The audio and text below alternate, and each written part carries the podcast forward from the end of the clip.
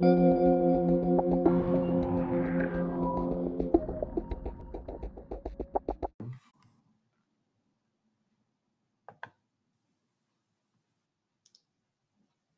of the Day Escape from New York, 1981. Today's picture of the day comes from Escape from New York, 1981, John Carpenter's classic action thriller, which made Kurt Russell an action movie hero. I've chosen this picture mostly because, and I think this is true for most of John Carpenter's films, Escape from New York has only gotten better with time. Like a lot of his other films in his early career, Escape from New York was not critically acclaimed. With the exception of Halloween, 1978, critics gave Carpenter's work a hard time. There was very little love for this movie upon its initial release in 1981. It also didn't wow the masses, as it was made on a smaller budget than most of big budget action films of the time. And it looks it. And back then, with its cheaper look, it struggled to connect strongly with audiences of the time. On a purely action movie level, it was not able to compete with the likes of Raiders of the Lost Ark, 1981, for example. But over the years, it has aged well in spite of its futuristic science fiction plot. The action takes place in the future of 1997. Wow, that came and went quickly.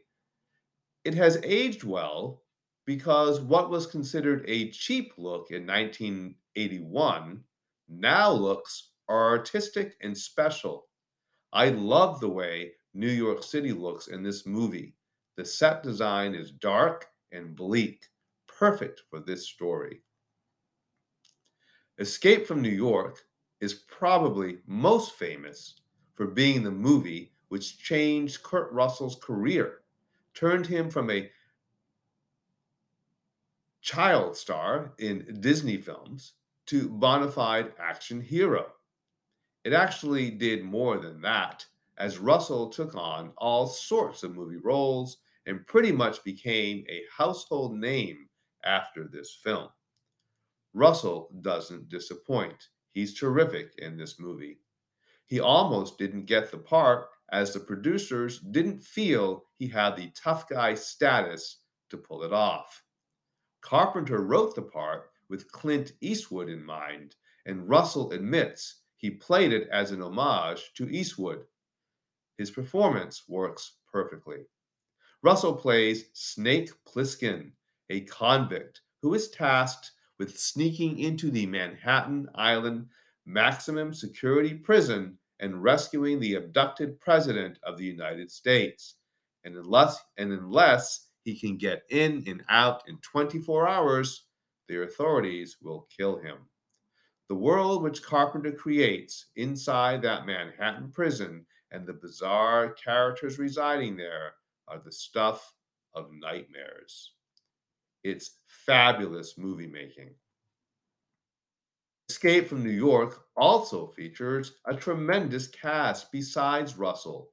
There's Adrienne Barbeau, pictured above with Russell, Lee Van Cleef, Ernest Borgnine, Donald Pleasence, Isaac Hayes, Harry Dean Stanton, Tom Atkins, Charles Cyphers, Season Hubley, and Jamie Lee Curtis provided both the voice of the computer and the opening voiceover narration.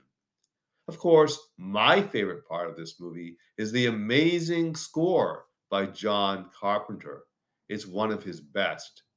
Then again, you can say that about nearly every film score he wrote. About the only thing that still doesn't work for me in this movie is the casting of Donald Pleasence as the President of the United States. I love Donald, Pres- Donald Pleasence, but he's miscast here. If you haven't checked out Escape from New York recently, do yourself a favor and give it a fresh viewing.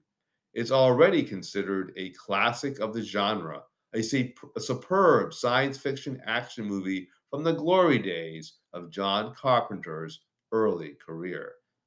But it wasn't always considered that way. It has stood the test of time. And what I am saying today is that not only that, but it has gotten even better in recent years. There's an imagination and spirit in Escape from New York that is present from start to finish, and it's largely because of the talent of writer director John Carpenter. Snake Plissken, I thought you were dead. Nope, he's very much alive and better than ever. End